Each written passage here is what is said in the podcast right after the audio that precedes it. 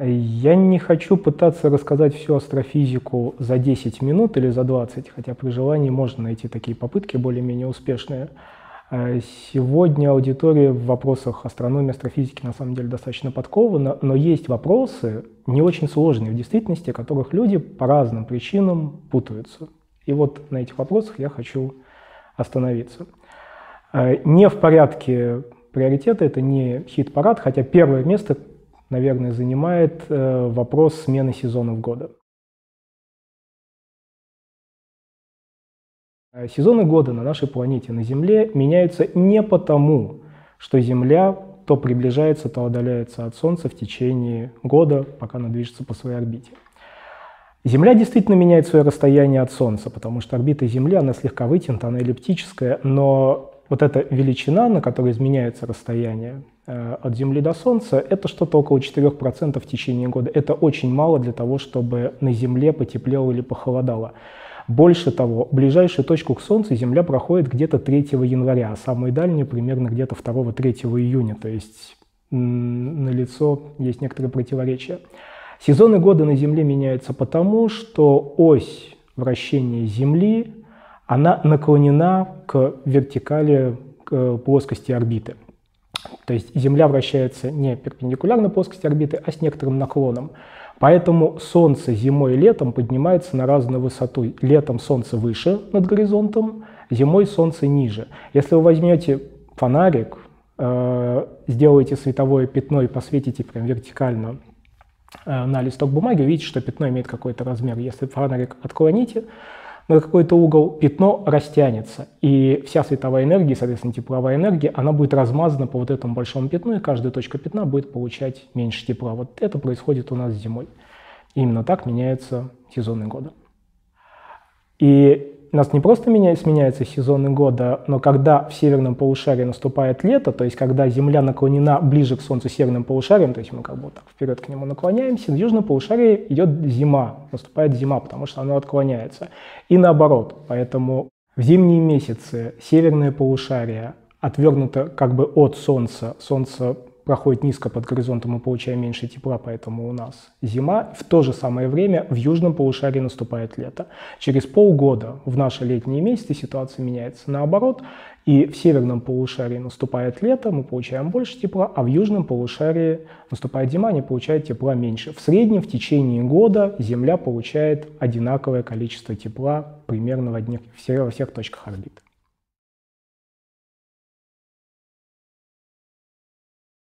Звук в космосе.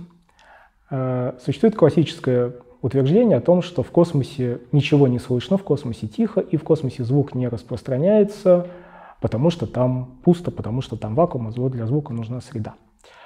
И да, и нет. Строго говоря, нет. Э, звук в космосе есть, и он там распространяется, распространяется достаточно быстро. Э, в зависимости, правда, от того, где именно это, скажем, межпланетная среда, где скорость звука может где-то быть несколько километров в секунду, десятки километров в секунду, либо это межзвездная среда, особенно плотные, скажем, молекулярные облака, где плотность вещества очень большая, скорость звука и достаточно горячие, что очень важно, молекулярные облака, э, где скорость звука может быть выше, она может достигать нескольких сотен километров в секунду. Э, однако нельзя, наверное, сказать, что мы будем слышать этот звук. То есть звуковые акустические волны, они будут распространяться, но это скорее будет инфразвук, потому что возможность распространения акустических волн в среде определяется так называемой длиной свободного пробега. Э, среда в космосе не, это не вакуум, но она не очень плотная. В самых плотных областях в галактике это где-нибудь порядка 10 шестой частиц в кубическом сантиметре. Сейчас здесь в комнате в каждом кубическом сантиметре 10 19 частиц, то есть разница колоссальная. Поэтому здесь мы очень хорошо слышим звук, э, в том числе звук, который воспринимает наше ухо, достаточно высокочастотный. Когда среда не очень плотная, длина свободного пробега частиц оказывается очень большой, она может достигать десятых дали астрономической единицы, то есть это расстояние сравнимое между э, Землей и Солнцем, и это определяет минимальную длину волны, которая может распространяться в такой среде. Таким образом, в космосе, в межзвездной среде, в межпланетной среде могут распространяться волны инфразвука с частотами, ну, в лучшем случае, где-нибудь 1 десятая, 1 сотая Гц. Это гораздо меньше, чем то, что может воспринимать наше ухо. Но э, если бы у нас был достаточно чувствительный детектор, микрофон, который воспринимал бы такие частоты, нам пришлось бы его сделать очень-очень большим, потому что это очень большая длина волны, мы могли бы этот звук просто зафиксировать и его услышать. Поэтому, строго говоря, звук в космосе, конечно, распространяется.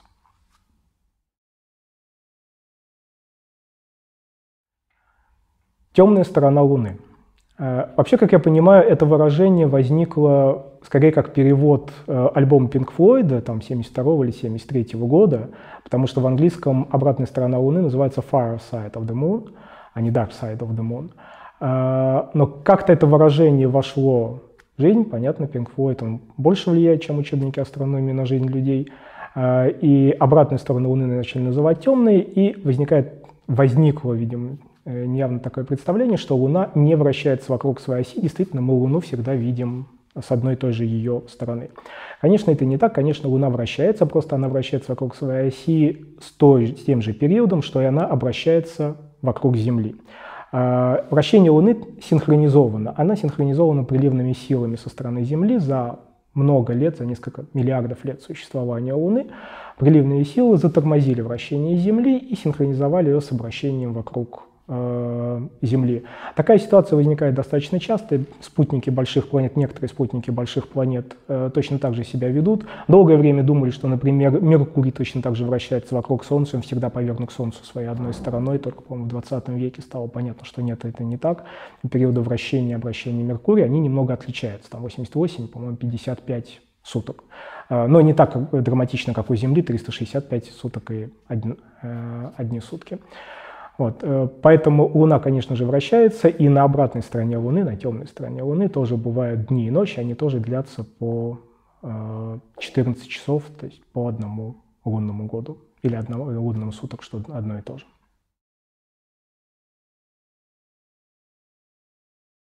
Внутри Солнечной системы нет еще одной большой планеты. Э, ну, быть более точным, идея обычно звучит так, что за Солнцем находится планета, близнец Земли, которую мы не видим, она там вращается, раз мы ее никогда не можем увидеть, то мы не можем сказать, что ее нет.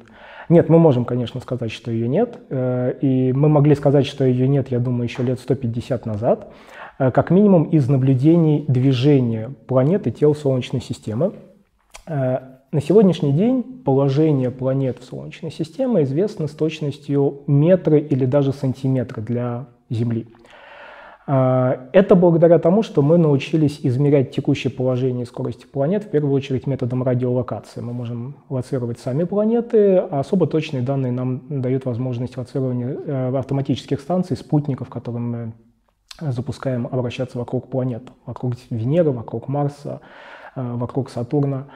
А, отраженный сигнал, время прихода отраженного сигнала измеряется с достаточно большой точностью, скорость построения сигнала мы знаем, поэтому мы знаем положение спутников, соответственно, мы знаем положение э, и планет.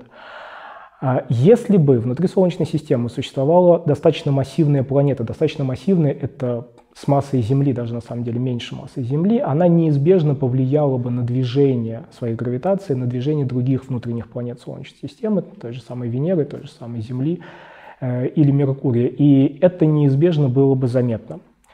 Э, это настолько хорошо э, рассчитываемый и, в общем-то, наблюдаемый эффект, что когда в 2016 году возникло предположение о том, что в Солнечной системе существует все-таки десятая большая планета, но не внутри Солнечной системы, а снаружи, так называемая планета X, массой примерно с массой Нептуна, то были работы, в которых ее искали по ее воздействию на движение Сатурна. Вокруг Сатурна много лет крутилась станция Кассини, поэтому движение Сатурна мы знаем с точностью несколько метров, по-моему, порядка десятка метров. А, и если бы эта планета X, большая Нептунообразная планета, находилась в определенных точках своей орбиты, как мы себе представляем ее орбиту, то она неизбежно повлияла бы на движение Сатурна, и мы могли бы это просто отследить. Вот в рамках такой деятельности мы смогли ограничить те области на небе, на небе где этой планеты X точно нет. То есть эта наука достаточно точная, и она позволяет сказать о том, сколько у нас действительно, на самом деле, а, больших массивных тел а, в Солнечной системе. Прямым, конечно, доказательством будет являться просто фотография, когда мы полетим высоко над Солнечной системой, посмотрим на, Сол... на орбиту Земли сверху и увидим, что да, там действительно ничего нет. В принципе, был один такой спутник, спутник Улис, он двигался по орбите, перпендикулярной орбите эклиптики. Не так легко вывести спутник на такую орбиту. Закон сохранения момента импульса никто не отменял, поэтому, когда мы запускаем спутник Земли, неизбежно он, в общем-то, начинает двигаться как минимум так же, как Земля, плюс некоторая дополнительная скорость. Вот чтобы вывести на такую орбиту, нужно придать достаточно большую скорость. Но вот на том спутнике Улис, о котором я говорил, он работал в 90-х годах, 90-х э, и 2000-х годах, там, по-моему, не было, собственно, фотоаппарата сделать э, оптическую картинку. Есть планируемая миссия европейская э, подобного спутника, правда, на гораздо более низкой орбите, которая полетит к Солнцу, будет исследовать в том числе полярные области. Вот с него, возможно, мы наконец эту картинку получим и всех успокоим. Существование такого, такого двойника э, на, орби, на орбите Земли невозможно еще по той причине, что наша орбита не круговая.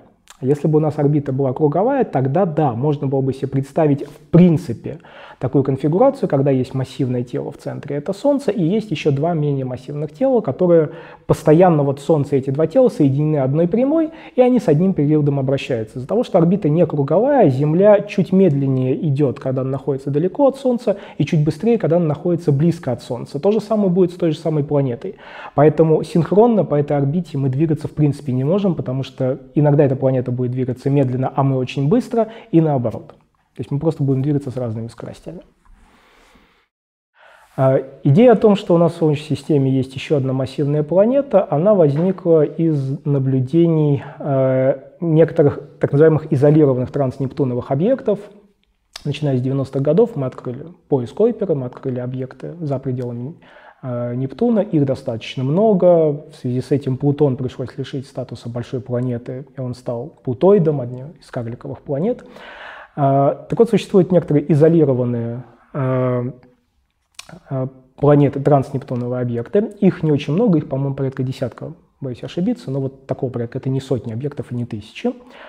И оказывается, что их орбиты ориентированы в пространстве не как попало, не изотропно, как это, казалось бы, должно было быть, а они все сориентированы, направлены больше по оси, направлены примерно в одну сторону что немного необычно. Такое можно сделать, если предположить, что они подверглись влиянию, гравитационному влиянию какого-то достаточно массивного тела, и можно подумать, где и какое это должно быть тело.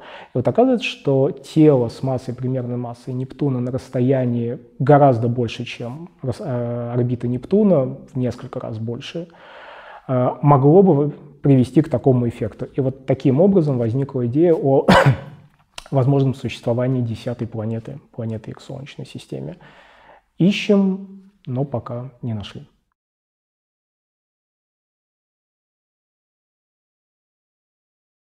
Э, телескоп.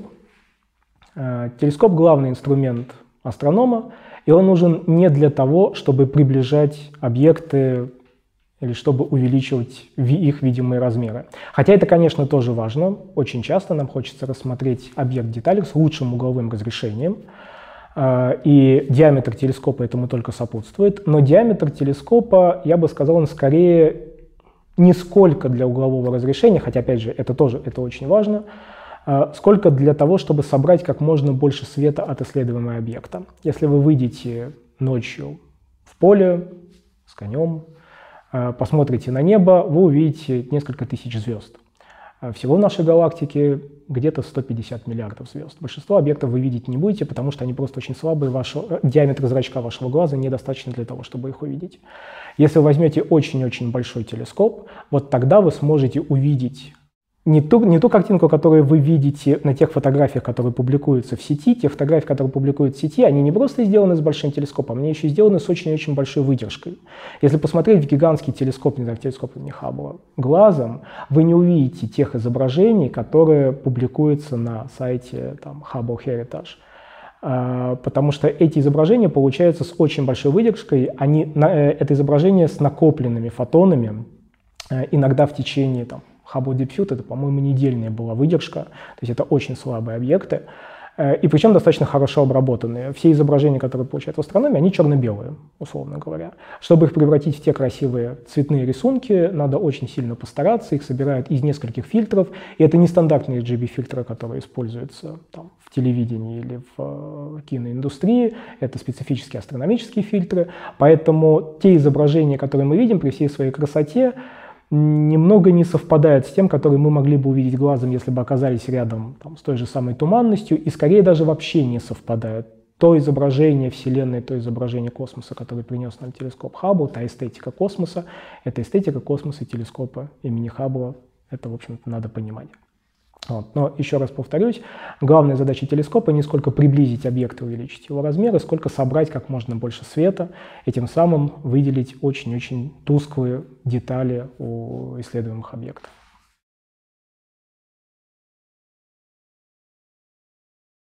Полярная звезда.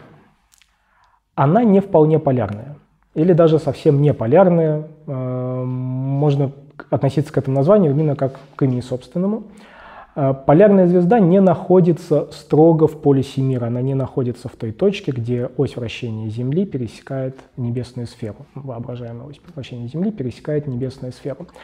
Причем она находится достаточно далеко от нее. Расстояние, современное расстояние полярной звезды от полюса мира где-то 45 угловых минут. Это больше, чем э, диаметр Луны. Вот когда вы посмотрите на небо, посмотрите на полярную звезду, для того, чтобы понять, где находится полюс мира, вам нужно к ней приставить еще один диск Луны и даже еще чуть больше. Вот на таком расстоянии будет находиться истинный полюс мира, та точка, вокруг которого вращается вся небесная сфера. Э, при этом тоже еще частое недопонимание, полярная звезда не самая яркая звезда на нашем небе, далеко не самая яркая, довольно слабая звезда, по-моему, второй звездной величины, полутора второй звездной величины, э, и что гораздо слабее той же звезды Веги в северном полушарии, Сириус, который у нас тоже виден, Сириус, самая яркая звезда неба Арктура и многих-многих других. Э, звезда, которая находится вблизи полюса мира, эти звезды, они менялись со временем, причем они меняются на масштабе в несколько тысяч лет. Полярная звезда тоже движется. По-моему, ближайшую свою точку к полюсу она пройдет уже где-то в этом веке, ну, на масштабе в 100 лет. Ближайший потом она будет от него отдаляться. Из-за того, что ось вращения Земли в пространстве, э, не ост... направление оси вращения Земли на самом деле не остается постоянным, потому что Земля прецессирует. И ось вращения Земли тоже медленно поворачивается. Она описывает конус с периодом около 25-26 тысяч лет. Поэтому и рисунок звезд на небе тоже немножко движется, и в разные моменты времени разные звезды оказываются близки к полюсу могут быть эпохи, обязательно такие были и такие будут, когда в северном полушарии нет ни одной более-менее яркой звезды, которая обозначает полюс. Вот так, как сейчас происходит на южном небе, где в южном полюсе ничего нет, и есть только южный крест, который достаточно далеко от южного полюса, и вот именно по нему там, древним мореплавателям приходилось ориентироваться. И еще не путаться с малым южным, с фальшивым южным крестом, ложным южным крестом есть еще астеризм, очень похожий на южный крест, примерно там же, но он дальше находится от э, полюса и направлен направлен в другую сторону. Большой взрыв. Это не взрыв. Это не взрыв в нашем обыденном понимании этого слова. Э, под взрывом мы привыкли понимать, ну, скажем так, некое горение со скоростью выше скорости звука. Во всяком случае, это что-то, как, какое-то вещество, которое начинает разлетаться с очень большой скоростью под действием давления, температуры, еще каких-то факторов. Большой взрыв вообще это выражение, которое придумал Фред Хойл, сказал он его журналистам во время радиопередачи, и это скорее была попытка э, немножко так ущипнуть своих коллег, которые развивают теорию горячей вселенной, теорию большого взрыва, с которой сам Хойл не был согласен. То есть фраза звучала так, ну у них там еще и бумкнуло что-то. То есть это было такое несколько пренебрежительное отношение. Э, но, тем не менее, фраза оказалась достаточно красивой, она пошла массы. Э, что за этим стоит? 13 миллиардов лет назад Вселенная была компактной, плотной и горячей и расширялась. Можно сказать так, что в самом начале, когда мы говорим в самом начале, это так называемая планковская эпоха, это 10 минус 43 секунды от некоего нулевого момента, что бы за ним ни стояло, мы не можем продлиться пролезть дальше, наша наука, в общем-то, начинает отказывать на масштабах меньше планковских.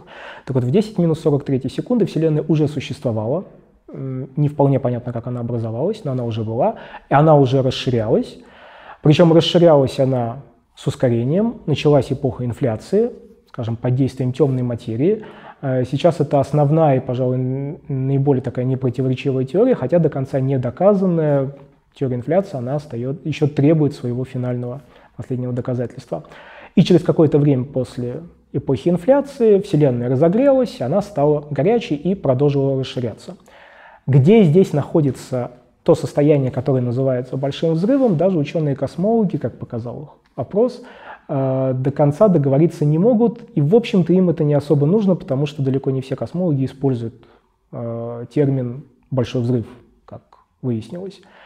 Э, можно говорить о разных космологических эпохах, о физических эпохах, это будет логичнее. А вот что именно называть большим взрывом? Начало расширения, состояние горячей Вселенной. Или, например, можно говорить о том, что поскольку Вселенная расширяется по сей день, то большой взрыв продолжается по сей день. С некоторыми оговорками это тоже достаточно это корректно, и многие космологи с этим таким утверждением могут согласиться, но некоторые могут не согласиться. Вот. Но вот главное, что нужно понимать, что это не было взрывом в обычном, привычном нам смысле этого слова, это некое выражение, которое описывает плотную, горячую, расширяющуюся Вселенную 13 миллиардов лет назад. Мы до конца не понимаем, как именно она пришла к такому состоянию, но весь корпус наших наблюдательных данных говорит, что именно так оно и было.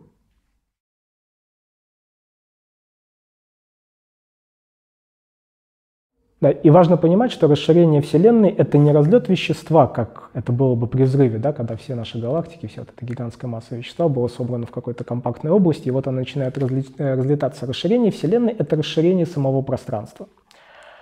А, лучшая, наверное, аналогия, которую можно привести, которую я могу привести, это надувание шарика, только это расширение двумерного пространства. А, в общем-то, вещества как такового там больше не становится. Если вы нанесете точки на этот шарик, начнете его надувать, то эти точки начнут разлетаться друг от друга. А, правда, они сами тоже начнут немного растягиваться. В этом смысле частицы вещества при расширении Вселенной не растягиваются. Растягивается пространство, но атомы сами не растягиваются, то есть не меняются прямо все масштабы, которые только могли меняться. А, но вот одна вещь все-таки растягивается – это свет, излучение, длина волны. А, если свет был излучен далекой галактикой, когда Вселенная была достаточно компактна, это излучение пошло-пошло, Вселенная расширяется, и вот э, эта электромагнитная волна тоже растягивается вместе со Вселенной, увеличивается ее длина, и мы видим то, что называется красным смещением. Э, поэтому красное смещение, космологическое красное смещение, э, в общем, некорректно называть, некорректно говорить, что это следствие эффекта Доплера, некорректно говорить, что это следствие движение галактик относительно нас. Это следствие расширения Вселенной, это другой физический эффект. И, в принципе, некоторые галактики, строго говоря, движутся а, относительно нас со скоростями, по определенным образом посчитанным, со скоростями больше скорости света, и ничего страшного в этом нет.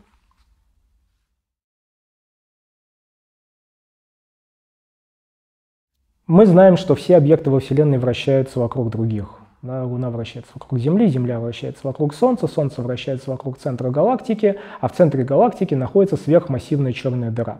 Так вот, сверхмассивная черная дыра в центре галактики, наша или любой э, другой, оно, она никак не влияет, в общем-то, на вращение звезд в галактике. Солнце вокруг центра галактики вращается не под действием гравитации этой сверхмассивной черной дыры, которая, да, она большая, это 4 миллиона масс Солнца, но э, ее массы очень малы она исчезающий мала для того, чтобы воздействовать на Солнце, которое находится на расстоянии 8 килопарсек от такого, пускай даже очень массивного тела. Главное гравитирующее вещество в нашей галактике, которое определяет движение звезд, это темная материя.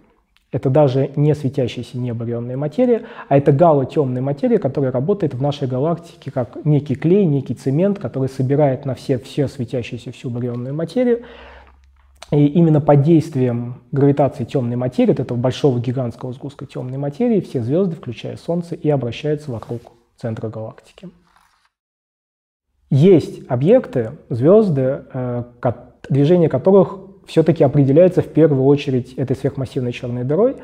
Э, это небольшое количество звезд, которые находятся непосредственно вблизи этой черной дыры на расстоянии там, несколько десятков, сотен астрономических единиц, ну, в пределах центрального парсека.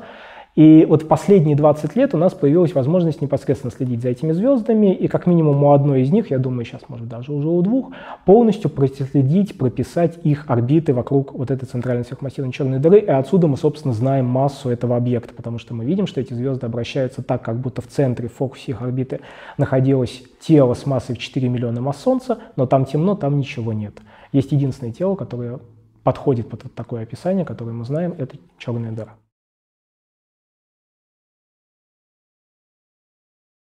Солнце никогда не взорвется. Э, эту фразу иногда можно встретить, обычно в контексте, что вот когда в Солнце взорвется, или что будет, если Солнце взорвется. Солнце не взорвется. Солнце слишком маломассивная звезда для этого. Действительно, некоторые звезды взрываются, но для того, чтобы взорваться, изначальная масса звезды должна быть как минимум 8-10 солнечных масс, то есть 8-10 раз больше, чем масса Солнца.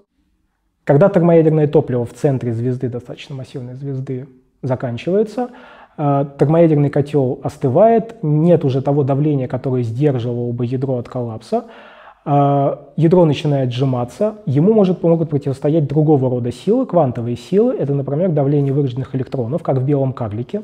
Вот Солнце остановится именно на, этом, на этой стадии, э, ядро сожмется, превратится в белый карлик, оболочка разлетится, и давление вырожденных электронов в этом маломассивном белом карлике будет достаточно, чтобы сдержать его от коллапса. Если бы звезда была чуть плотнее, то она могла бы пройти стадию белого карлика, превратиться в нейтронную звезду, э, давление в котором создается давление вырожденными нейтронами.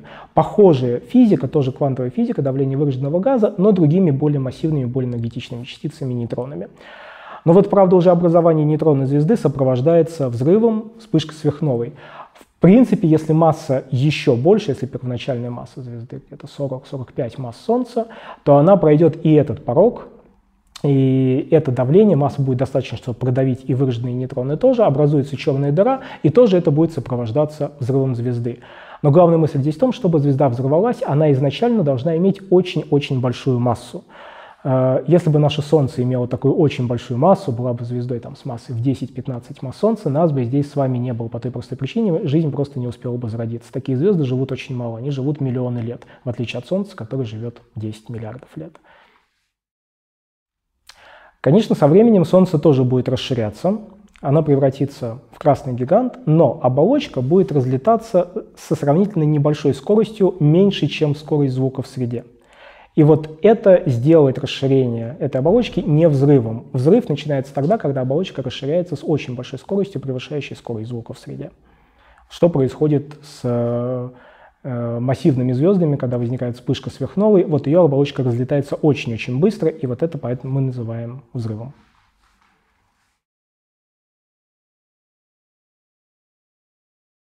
Можно ли купить имя для выбранной звезды?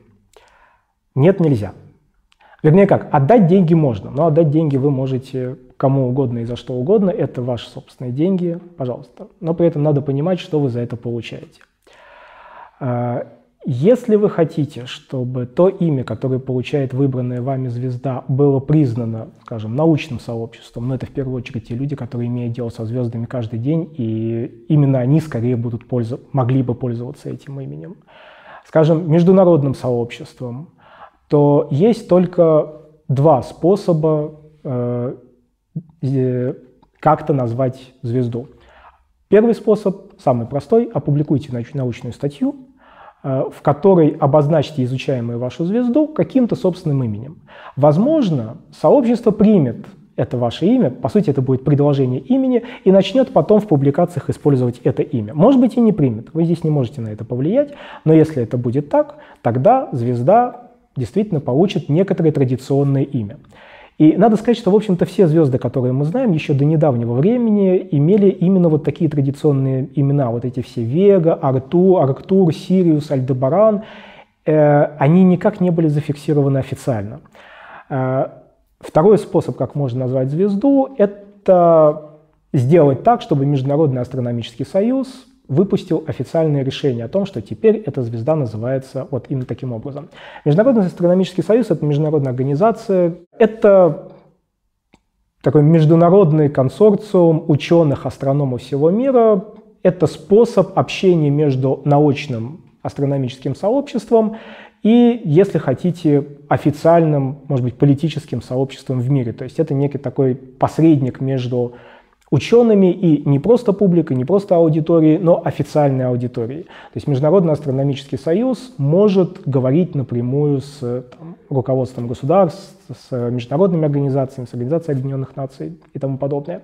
Именно Международный астрономический союз утверждает наименование э, деталей поверхности планет там, на Марсе, на Луне, наименование кратеров. Именно он утверждает э, новые имена малых планет Солнечной системы, например, спутников. Именно он решает, кому быть планетой, а кому нет. Поэтому на Генеральной Ассамблее ООН Плутон перестал быть планетой. И именно Международный астрономический союз э, выступает с инициативой присвоить то или иное имя, например, звезде или планете. Вот несколько лет назад э, была как раз такая программа сделана, такой ход сделан, несколько сотен звезд с традиционными именами типа Сириуса, Альдебарана, Бетельгейзе, которые всем известны, наконец получили свои официальные имена. То есть они получили эти имена официально. До этого это были все-таки традиционные имена. И теперь этими именами будут пользоваться и в научном сообществе, и за рамками научного сообщества все официальные структуры. Если вам предлагают приобрести в частном порядке имя звезды, надо понимать, что Э, вы платите только за то, что это имя будет признаваться двумя людьми, вами и тем, кто вам предложил эту инициативу. Э, это очень похоже, наверное, на определение искусства, если не ошибаюсь. Искусством считается, предметом искусства считается то, что таковым считают как минимум два человека, автор и еще хотя бы один человек. Вот здесь очень похожая ситуация – сколько готовы вы за такую ситуацию заплатить, решайте сами, но обычно расценки, по-моему, на сайтах, э, предлагающих эти звезды, они какие-то безумные, они начинаются там от десятков там, до сотен тысяч э, рублей.